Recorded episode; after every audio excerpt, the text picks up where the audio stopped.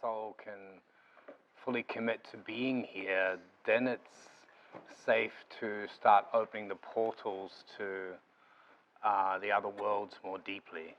Close down our heart and, you know, and not, not love that deeply again in order to not feel that suffering. Parts of the soul don't want to be here, then they fuck off.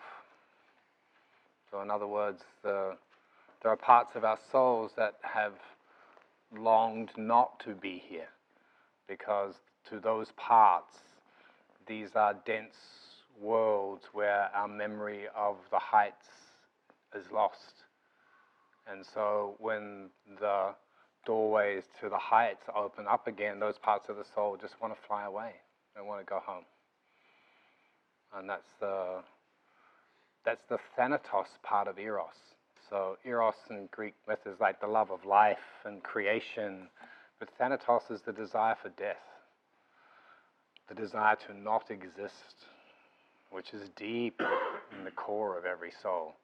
And part of the existential crisis is that crisis of when there's no meaning, when there's just a longing for God, when there's just a longing for home, then there's a part of us that really struggles to be here and deal with the mortgage and the stupidity of the local council or whatever it is that you're having to focus on. So, most prayer, you know, after the dark masculine comes light feminine, and most prayer historically has been a prayer for help, you know, like, but it's mainly help for ourselves, like, help, help my life, or um, take me home or give me meaning or something. But when the soul fully lands, when you have committed to being here, it's like committing to be in a marriage or something. You're, you're saying yes. And so when you say yes, there isn't an escape anymore. So then instead of the energy wanting to go up, you become a stable anchor point for the energy to come in. Okay, so that the energy that wants to move into the world through human souls can arrive. Otherwise, it's too busy meeting our energy trying to go home. So, we're going to have a day and a temple tonight of, of the calling in of help from the subtle worlds. And uh, people have lots of different experience with this and you'll have had lots of inner subjective experience. My own experience is that this time of the this time actually Wednesdays at ten o'clock was the time that I spent and most deeply connected to my Tibetan teacher, Master Djwhal Khul, and we wrote books together at this time for about seven years of my life. Um, and that opening of that connection was was um, a real deep struggle for me. And the reason it was is because um, I'd had experience with people doing channeling and the Pleiades coming in and so on. And but I was a scientist, and the last thing I wanted was to spend my life, you know, being a connecting point for subtle ent- entities that are mainly that look to me like a kind of wish fulfillment. They were full of like dearly beloveds. You are the chosen one. You are special, and so it felt like a longing to have an imaginary friend that told you that you mattered, you know, and I, and I, I didn't really feel like I needed that. But um, I did have a deep longing in me when I wrote my book in New Zealand uh, to, to do something for my country, to do something for the world, because my soul wanted to have power to influence, and I didn't have enough.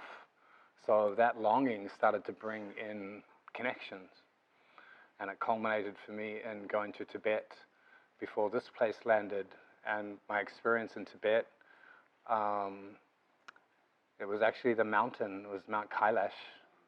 And on the way to the mountain, once I saw it, I'd crossed the Tibetan plateau, felt the deep inner call actually from these mountains here, from Tongariro. I was driving past one day and there was just this call Kalagia, come to the Himalayas, like come. And so I, okay, I'm going.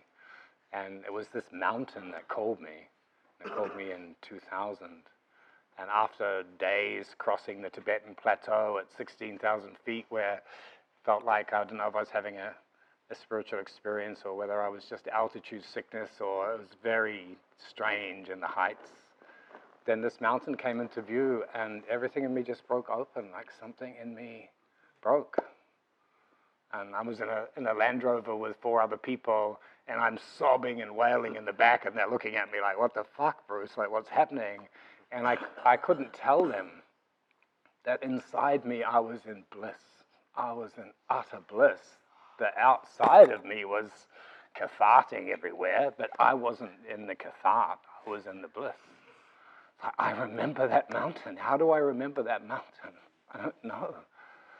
But I know everything in me.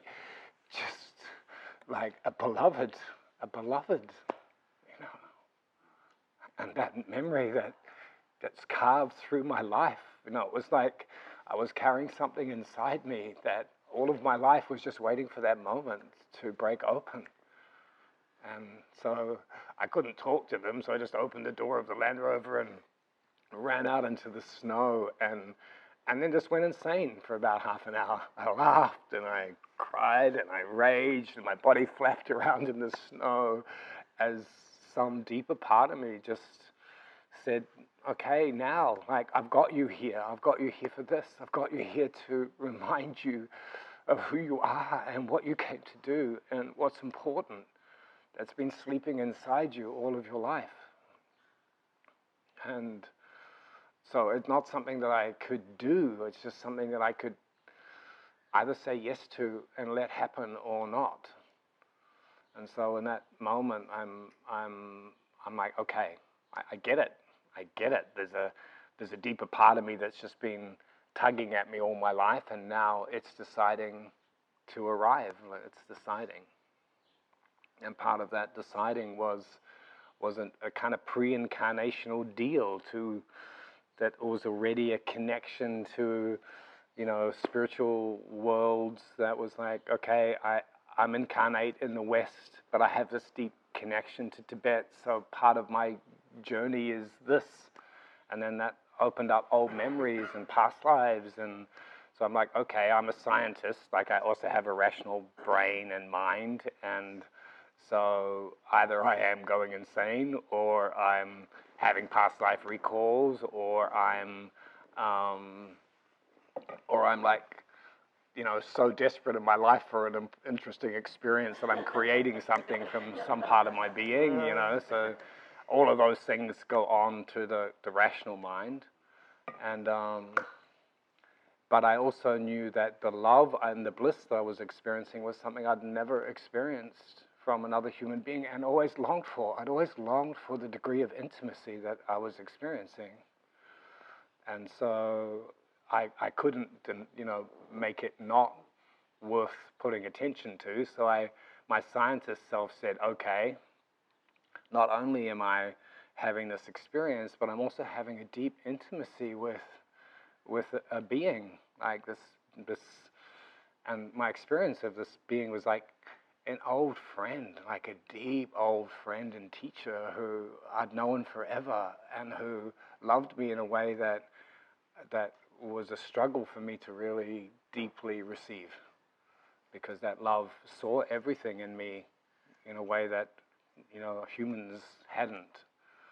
Um, so I, I created a scientific deal like okay I tell you what I'll well, well, I'll open myself to this connection for an hour a week on a Wednesday at 10 o'clock, you know, and then we'll see. I'll see whether in six months' time or whatever, then this has actually had a practical influence on my life that I want to see around me more love and more, I want to see something real, not just something that's inflating my ego or, and um, within four weeks, I knew I was fucked. You know, I knew that actually the truth was that this was more important to me than anything in my life.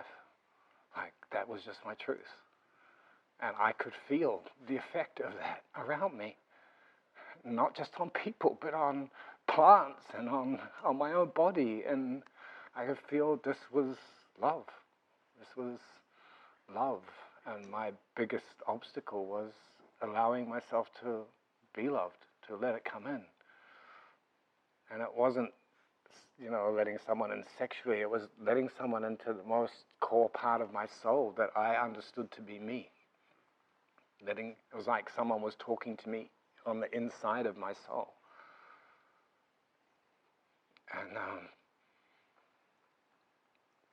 so then that began a journey of like, well, okay, if this if this matters to me, and if this is impacting me and bringing something real into my life, then then I I have to share this. Like I, I have to. It's not for me. It's through me. And so then came the whole social suicide of like, oh my God, I'm going to have to speak up for the fact that there are disincarnate beings that want to help humanity, and they you can contact them and they can you know help you. And I'm like, yes, mom, I'm sorry. you know, like, I know, I know, I'm your little Brucey that you had high hopes for, and now I've turned into this weirdo. You know, I'm sorry, Dad. That, you know, my my my career in university has like taken me here, but actually, it seems like I have this deal with a disincarnate Tibetan teacher to like bring some information to humanity. They're like have a cup of tea. You and um, and then also the, the the the impact on my tradition, which was a trans-Himalayan tradition, is which is that everybody wants to talk about this, but no one's allowed to say that that's actually happening because then that's that's like breaks the code. And uh, so that that experience of wanting to speak about something that's so important. That's so important that at the core of every human soul is a doorway into help. Like, and such beautiful help. Not help that wants to instruct me to do something, because it's help from beings that have been through the human journey. And they don't know how to live in the 20th century you know, like this guy was a lama, a lama in a Tibetan monastery in the 16, 1700s. That's when he broke his doorway open into the subtle worlds. And so he doesn't know much about, you know, iPhones. But his consciousness is wise in all of the subtle world dimensions.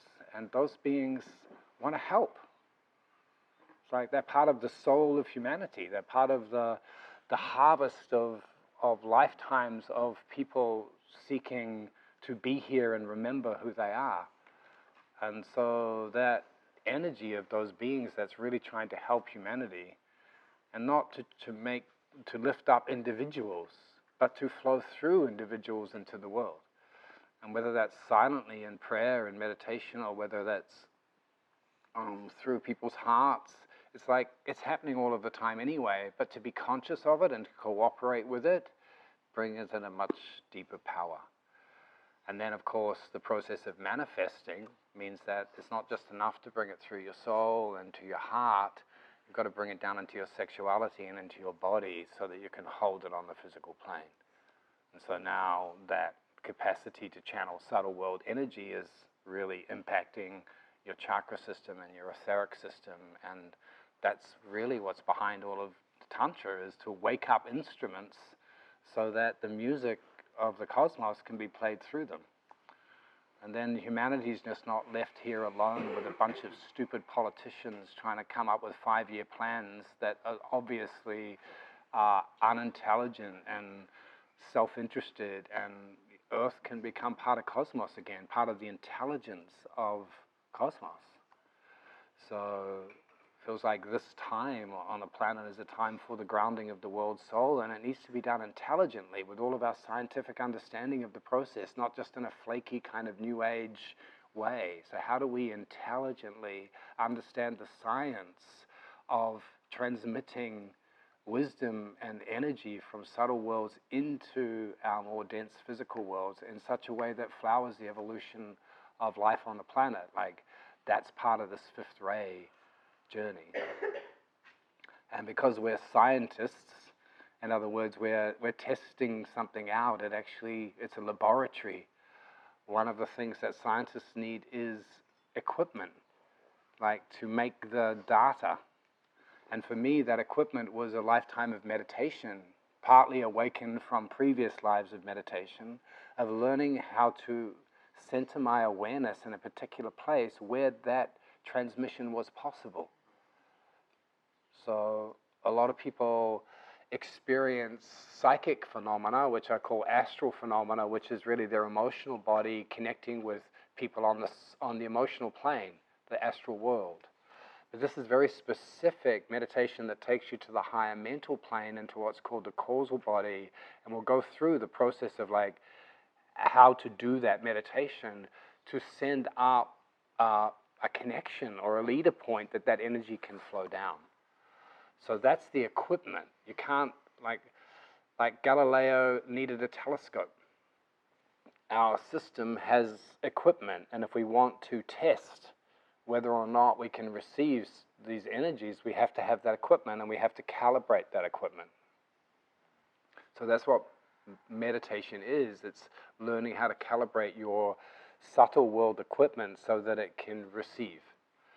And then there's the process of the group instrument, because it's one thing for an individual to be able to receive subtle world impressions, but when a group are all tuning their group equipment like a telescope, you know, that has many different um, lenses and all focused in the same direction, then huge energies can pour through. And those energies flower through a field into the world. And then this doesn't just become a place where individuals come for their own awakening or their own initiation, but where they are used for that energy to flow through to others and to the world. And for that, me was the key to contact. The key is contact is why do you want the contact? If the contact is because I want to be special, I want to receive initiation, I want, I'm curious, it's like, I, then, then it, it is not the motive. Because that motive will just cause the self to inflate anything to its personal. But if the motive is genuine, bowed service to humanity because your heart is broken open with feeling everything but not knowing what to do, not knowing how to help, feeling the powerlessness of one human being. Like, how the fuck can I change the Amazon rainforest or the whatever? It's like, I know I'm part of this. I know I am this. I know I need help. I don't know. I don't know where that help's coming from. Please, fucking help me. Like that's the prayer of every human heart. That's what's been going up from churches and, and things for thousands of years, like that cry for help. And the help is there. It just requires that we calibrate our equipment to receive it. Like we actually have to receive it. It's like trying to get extraterrestrial intelligence. We have to have the receiver. And we have to have the motive. We have to care. We have to want this energy to move through this, through us to others, not just be blocked in us.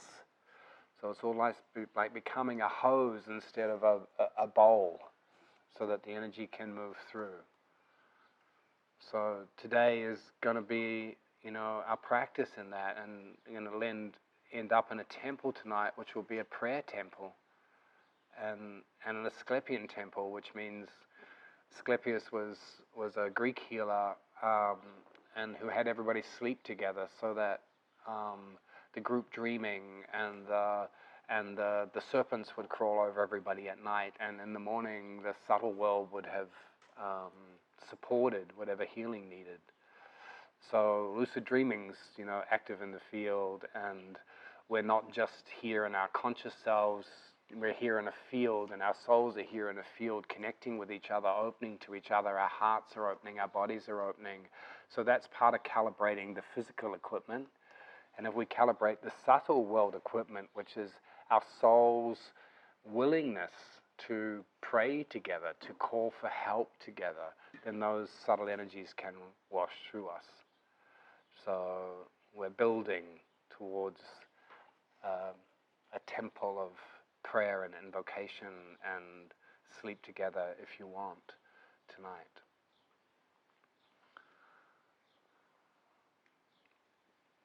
So, just a little bit on the calibration before we do some meditation.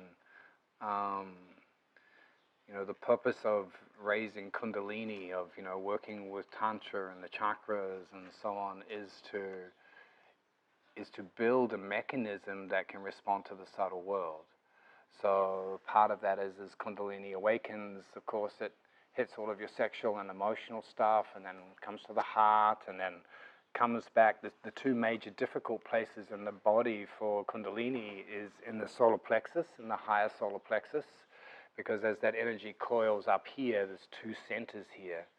And the higher center is where you shift that energy of um, emotional Mars has to come up through Neptune in the higher solar plexus in devotion and aspiration rather than in achieving something in the world.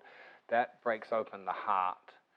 And then when the heart opens, it hits the, the back of the heart, this place where your kind of dragon's wings are, and it accumulates between your shoulder blades. And then there's another important jump, which is across the back of the head into this head center, which is the alta major center at the back of the head. So that requires an act, an act of visualization, actually, to help that jump across the back of the neck. You need to support that with consciousness. And when you can support that with consciousness, it's like a, a lightning jump across into the back of the head. When the energy comes into the back of the head, it starts to circulate in the head between these three major centers, the pineal um, and the third eye and the alta major. And as it circulates, you can have the inner experience of like radiance in the head. It's like having a sun inside the head.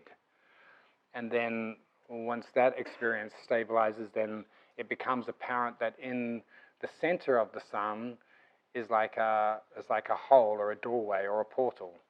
And so you can go through that, and now you'll pop through into the crown center. And then when you're in the crown center, of course, you're open to the subtle worlds, but the first world is the astral world, the emotional realm. And so that is where you start to receive impressions, but those impressions are often the clogged fogginess of the astral plane. If you keep going, you can get onto the mental plane. So this is the, the, the higher mind. And there's what in the Tibetan tradition they would call the causal body or the Karana Sarira. It's the, it's the place where the jewel in the lotus lives. So,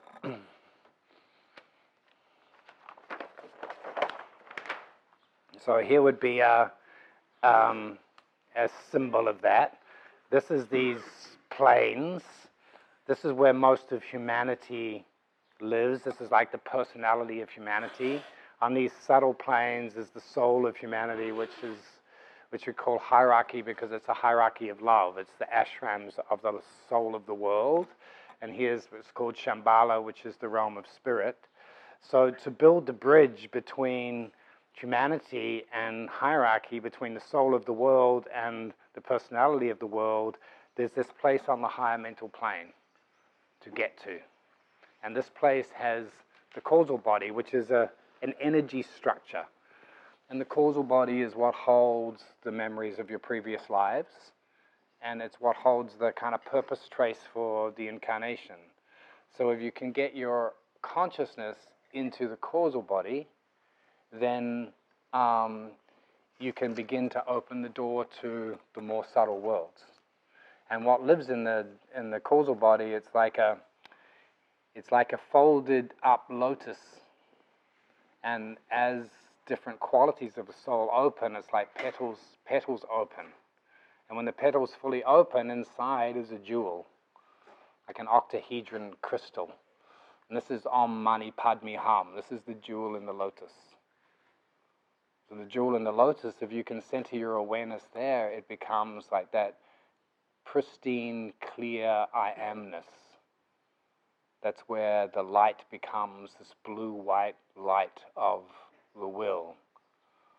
And then from that jewel, you can send up your leader, So what a leader is is in the world of plasma in a lightning storm, everything sends up leaders. Like trees and steeples send up plasmic leaders. And the leaders from the clouds that are full of plasma come down, and when they touch, lightning flashes. So, help from the subtle worlds through the jewel and the lotus is like lightning. A small version of it is every time you have an amazing idea. Wow, you're lit up by an idea flash. So, this is like a spiritual lightning that can come through the jewel if you can get your awareness stably there, send up your leader, and then down comes that subtle world help. But it requires calibration, it requires a bridge between this world and that world. And in a way, the, the great mystics and meditators and so on of the world together form part of that bridge between humanity and the soul of the world. And it's through that bridge that help can come. Like this is where, where the soul of the world, when humans really ask for help, that we can't do it ourselves. Electing Trump hasn't worked. Like how, how are we going to really call for the deeper parts of us, the spiritual guidance and governance that we need on the planet? How is that going to arrive? Well, it has to arrive through the calibrated instruments of people doing their soul work and coming together to do their soul work. So it can go a lot more into the esoterics, but the main thing is to just get a sense that when we meditate together, we're starting to form a field. And that field can support each other. Like some people may be really good, you know, they've really done that piece of the building of their own structure where the heart is really strong. Other people may have done this work really well. Some people are really good up here. We can help each other in a group field that flow, if we're open to each other, supports everybody. So when one person can get up into the causal body and then they reach out, help to another, then it's like climbing a mountain together. We can all get to the mountaintop because we're roped together through our erotic and our heart and our care and our, and our, and our motive. So we help each other up to the top of the mountain, and then on the mountain, we all sit around and call in the lightning. And this is eventually a field for group initiation. And what group initiation is, is basically the electrocution of the soul, what I would call it. It's that, it's the, the, the lightning charge of the world soul accelerating the evolution of the individual soul by impacting the jewel in the lotus, unfolding the petals, which how that experience is down here as a body mind is boom, the soul is, that is registers powerfully inside your consciousness, inside your mind and your body. But it's also playing with fire, you know, it's actual fire of a subtle world. And so, anyone who knows they've had a strong spiritual experience, often you can be ungrounded. Mm-hmm. So, unless you ground, and that's what the rooting experience of last night was, unless you ground, then you can't earth the fire. Okay, that it takes you up into the subtle worlds, and now you're space, spacey, and you can't really function. So our work is to ground the fire, to land it. It's a seventh ray temple, and this is the seventh ray age coming, which means that instead of aspiring for the heights, we stay on the ground and call down fire. We're calling down the fire of the world soul through us into the world. So we want eventually to have our mandala working as our energy um, hum that can have more and more intense energy move through it and increases the, the electricity in the field so that when we get to um, the end of our time together, each person is going to have time in the middle. And so when we brought our sword down yesterday, that sword is not just our personal sword, it's one sword. Arthur's sword in the stone is the spirit anchored in our, in our chakra system. And to pull the sword from the stone is to be able to have the soul pull out of the body and come back into the body. Okay, but the body won't let the sword go if the sword's just going to fuck all relationship, chase, resist game. Your body will not let your soul go unless it knows your soul is committed to coming back. Okay, no down, no return. So once we're fully rooted here and we give our will and our choice, I am here, then we can go because we'll come back and we'll come back with power and energy. So when we're in a mandala too, and when we're someone sharing, you can take your essence, your sword, out of your container and help them. Put your sword in them. So that when someone stands in the middle, they have 30 swords down their spine. When someone stands up and Standing Rock in the States, or someone stands up for the world soul somewhere else in the world, at night all of our swords go and go down their spine and stand with them and strengthen them. That's part of the world soul supporting each other. And when somebody's having a really high experience where, oh my God, I feel like I am the world, and it doesn't last, but when you're having that experience, enormous soul resources are in you. They're choosing you in that moment because something is moving through you. And then when that moment passes, then they distribute themselves again. So that's why we have to break the egoic narcissism of our own special journey and understand that we are instruments for the world soul. There is only one of us. And more and more of that will land in us to the extent that we are serving that in the world. It wants to move through the individual, but it's not you. And if it's just going to inflate your ego to think that you're special, then it, it gets in the way. So we're training ourselves to open ourselves to energy, to allow it to move through us, to dedicate that. You know, we're, we're modern day priests and priestesses. This is what places like this were for. How to bring deeper energy through us, transmit it, and then transmit it as a group. And the two parts of group work are one, we can accelerate everybody's healing and wholeness through the group process because what's in me and what's in you and what's in you come together and everybody can drink from this rich field of, of medicine that we are. But then it has to flow through us into the world.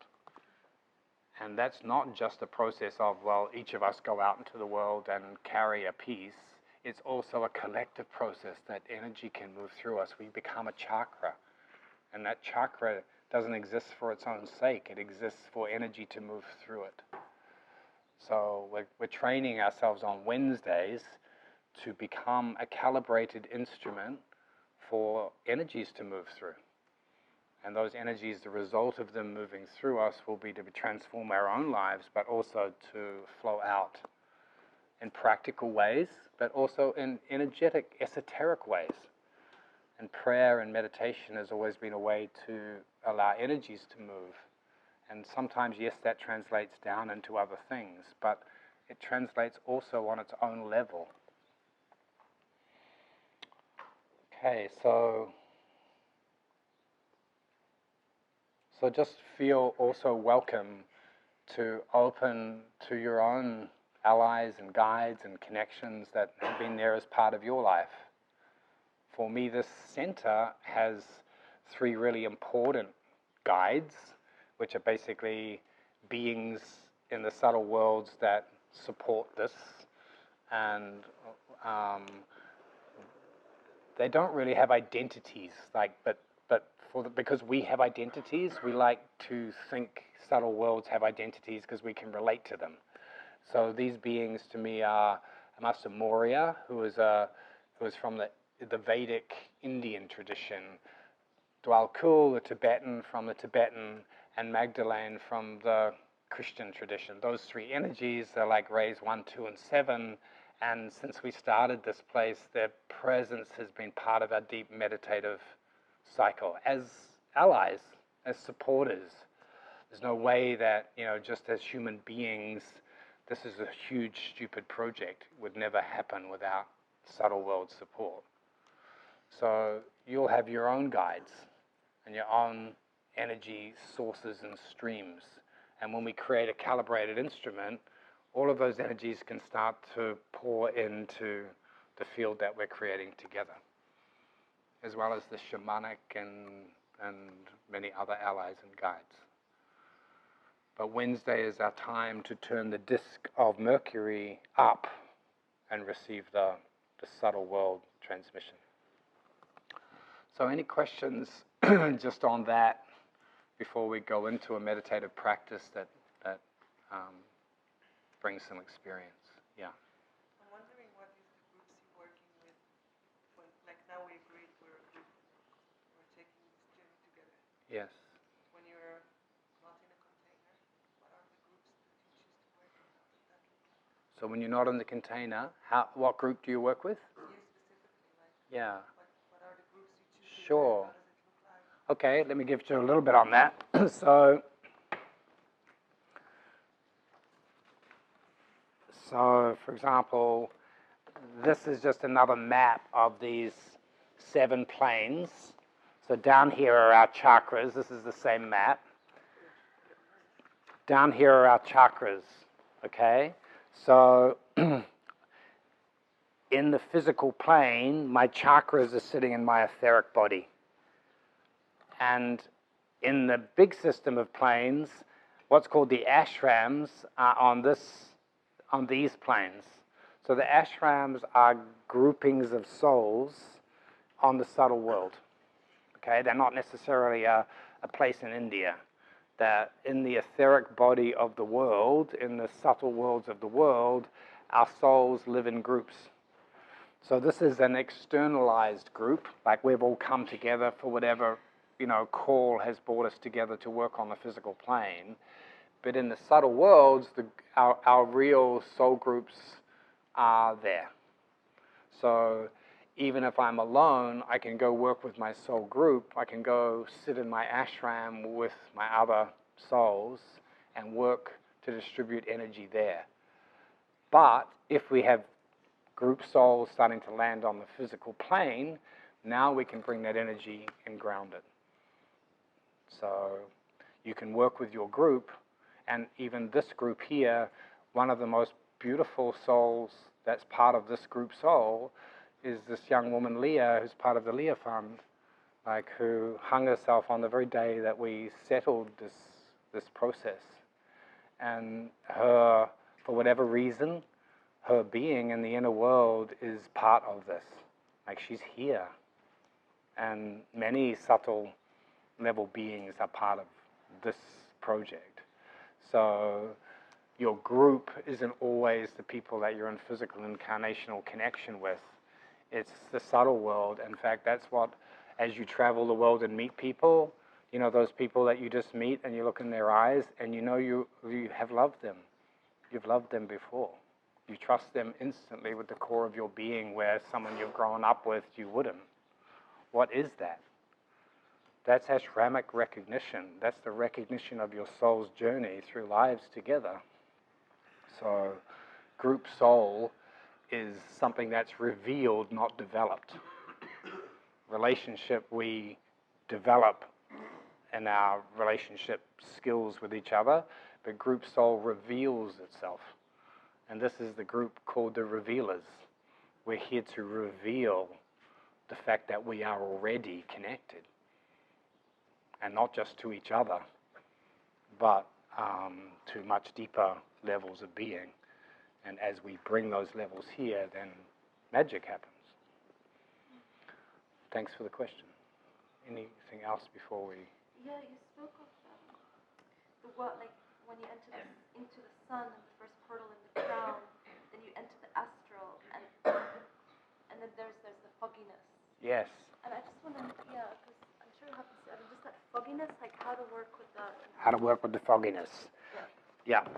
So you can see here that this is where your chakras are. So this is where your crown chakra is, and this is the whole astral plane, and then this is the mental plane. So a lot of people who actually have operated their chakras operated, they go to ecstatic dance or whatever, they're, they're really running energy in their chakra system, but they haven't developed their mind, this their abstract mind. Then when you pop out of your chakra system, there's the astral plane. And that's a plane of water. It's a plane of shifting shapes and it's a plane of desire and emotion. So that's where, you know, many psychics work. That's where you can talk to Aunt Ethel, you know, who remembers where the, you know, the, her gold coin was buried or whatever. So, but they're not necessarily in service to the whole because they're not in touch with these higher realms. They're mainly concerned about, you know, their own personal earthly things. And so when the fogginess happens, it's when you've popped out, you're on the astral plane, and then things shift in, like a sudden image comes in, and then impression comes and it goes, and then you like zone out for a while, and then something else comes. It's a lack of development of um, higher mind. And what higher mind is, is the capacity to focus your subtle world attention and penetrate through the astral plane onto the mental plane. Now things get clear. Right? The mental plane has clarity. Okay, pristine clarity. It's like sitting on a mountaintop and seeing every blue flower. So on the subtle planes of the of the mental plane, on the abstract mental plane, this is where all of the sacred geometry and energy patterns and dynamics play out, and that's where the causal body is. So using discipline to get you through the fogginess. Okay, it's normally a, like a, a lack of presence in the mind that just zones. If you can sh- fine tune your will to penetrate that into, like, imagine climbing a mountain, it requires effort. So you get to the top of the mountain, and this is the this is the mountain here. So you've got to get through the astral plane and get to the mountaintop, and that's where you can receive impression from the subtle worlds. In biblical terms, this is the temple in the wilderness. This is the temple of Solomon. So the temple of Solomon on Temple Mount in Jerusalem that they keep, you know, getting built and broken and built and broken. The equivalent in the inner world is your causal body. It's the Temple of Solomon. And there's another temple in much more subtle matter called the Temple of Ezekiel, which is the bridge between the soul and Shambhalic worlds. The main thing we want to be able to get to as a group is if you could imagine us all standing on the mountaintop with our little antennas pointed in the same direction, then we can receive impression together. And that's what we want. And it doesn't mean that everyone needs to be there. Some people can be hanging out here and hanging out here. It's fine as long as the group's doing it. Uh, as a, on a practical level, Yes. are we going to rest in like in pure awareness with intention to um, be an open antenna and rest in the higher mind? Yes. we're going to meditate, or is that Yes.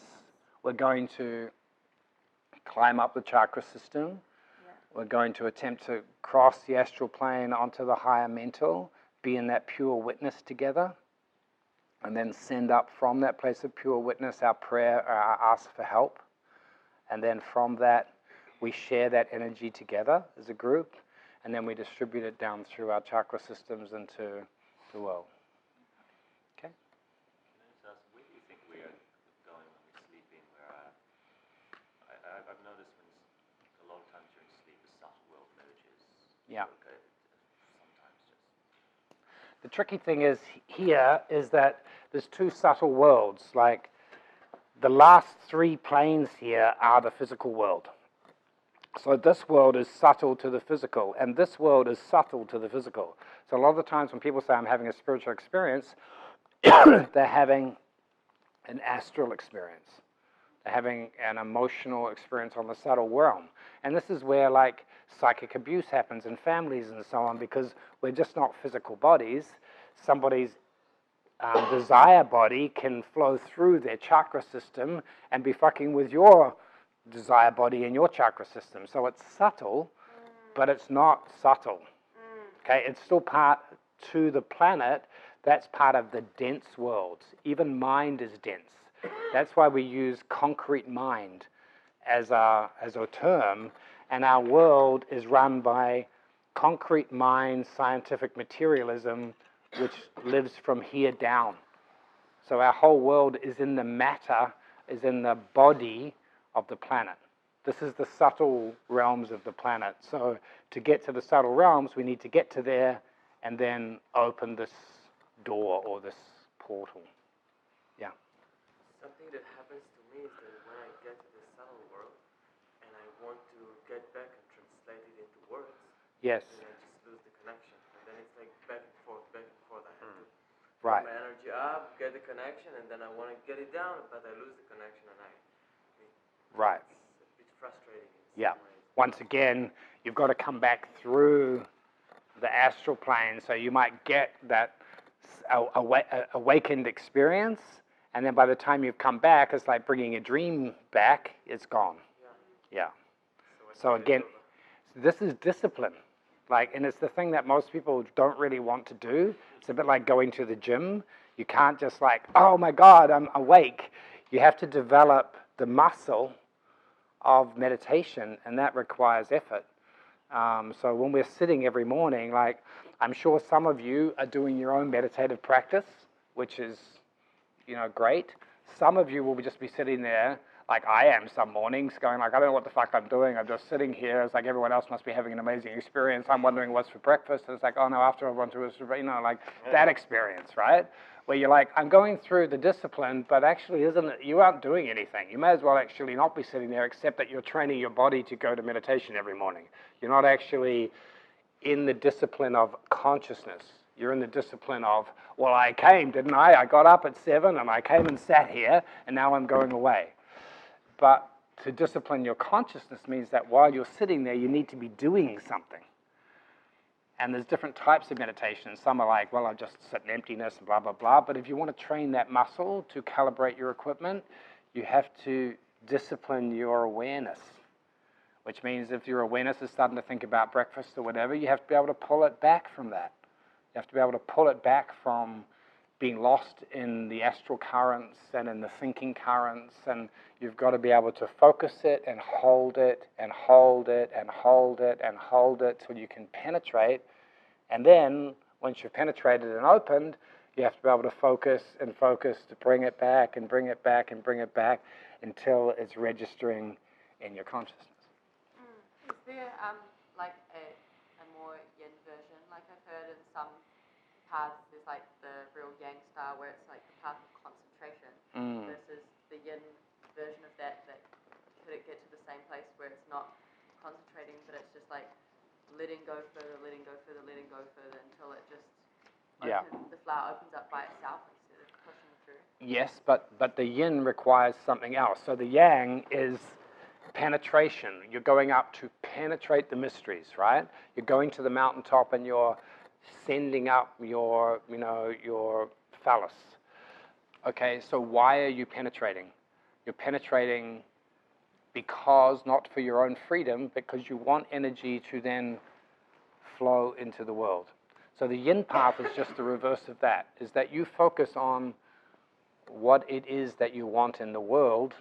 So let's say it's a prayer for um, the, the alleviation of suffering of the sex trade, or whatever it is. The yin is a surrender of yourself into your service, and that energy, which is flowing into the world, opens the portal for the water to flow through. Okay, so you can focus towards the subtle world to ask for help, or you can focus out into the world to allow the energy to flow through you. Um, so those were the two paths. There's a the yin path of just allowing whatever happens is normally a lack of discipline. The yin path of I'll surrender everything towards some purpose then brings in And brings a lot of focus to the impact. focus Yeah, again. Exactly. But now the focus, the surrender. yes. what we're doing in the impact. which is the difference between like your king and your queen. Your king is the one that goes into the chapel and puts his sword down and prays for the good of the whole kingdom. Okay, so that's the yang. I want God to tell me what to do for everyone. So this is an old version of it. Like now we would say, I want my soul to be in service to the highest that I can connect to. And the queen is, I want everyone in the kingdom to be flowering and in love. Okay? So the queen path is basically I'm directing my attention and my focus on the smallest bit of pain in my kingdom, the peasant who's, who's struggling in the fields, and that calls the energy through me to that. But both require the discipline of focus. Yeah. Like my experience, unless you have a connection going up, when you open, you can open to anything as well. So it's not necessarily Exactly. energies that are going to support that Yeah. until you have that thread of connection. Yeah. Right. anything can then come through. Yes. So what you're saying is you need the king and the queen in each human being. So even though some people may be more yang and some more yin in a group, if you just are open, then you're open to anything to flow through. Yeah. If you have the king and the queen, the king is reaching for the highest and will accept nothing less, and the queen is making sure that whatever you reach for has direct application in the world of form. Okay, so some final, yeah. I had a question about um, the planes. And who are there places where um, different kinds of beings reside? Yes. You'll meet different beings. Yes, exactly. It's like a radio station, and this is the science. Like, we're equipping now from all of the different world's spiritual traditions, Tibetan Buddhism and Wiccan and everything. We're developing now a science of all of the mystical experiences that people are having is is just something that we haven't yet been able to fully understand and calibrate. So as we start to cross-reference them all, we're seeing, oh, this kind of experience tends to happen here. This this is a near-death kind of experience that would happen in the Christian world or in the Apache world is going to be different. So in this in this plane system, these is these are the planes where you have the subtle emotional experiences. This is where people um, think. There's often a big battle between the mental plane and the astral, between the feelers and the thinkers but then that's reconciled up here, which is the plane of Buddhi. So this is where you're now having um, past life memory recall. You're having spontaneous um, floods of love flowing through your heart and your astral body as the Buddhic plane comes into the astral plane. So this is emotional experiences. This is love pouring through the emotional experiences. This is more the plane of spiritual will. So this is now where you are in touch with that really pristine um, higher will, which is not so much the loving connection with everyone, but it's like what is the force of evolution? And this is where it gets much harder. You're more likely to undergo crucifixion type experiences because the will may be misunderstood. Your love may not actually be be you know recognized as love. And then you're moving into the more non-dual experiences that we call shambhala. So as you know and people have done this some friends have done this too is like gathered all of the mystical experiences from the world's traditions used models like wilber's models and others that look at states and stages of consciousness and the spiral dynamics and like putting maps great maps together of where all of these experiences that humans have are located, and then how to help those experiences happen. And then the next step is how to do that collectively so that everything gets accelerated um, rather than everyone on their individual path. Okay, so that's the, the prep for the day, and now I want to go into some meditative practice together. But before we do, we'll just take a break for a pee and whatever, so 10 minutes. And when you come back, could you come back to your place on the mandala? What is it? Okay, thanks.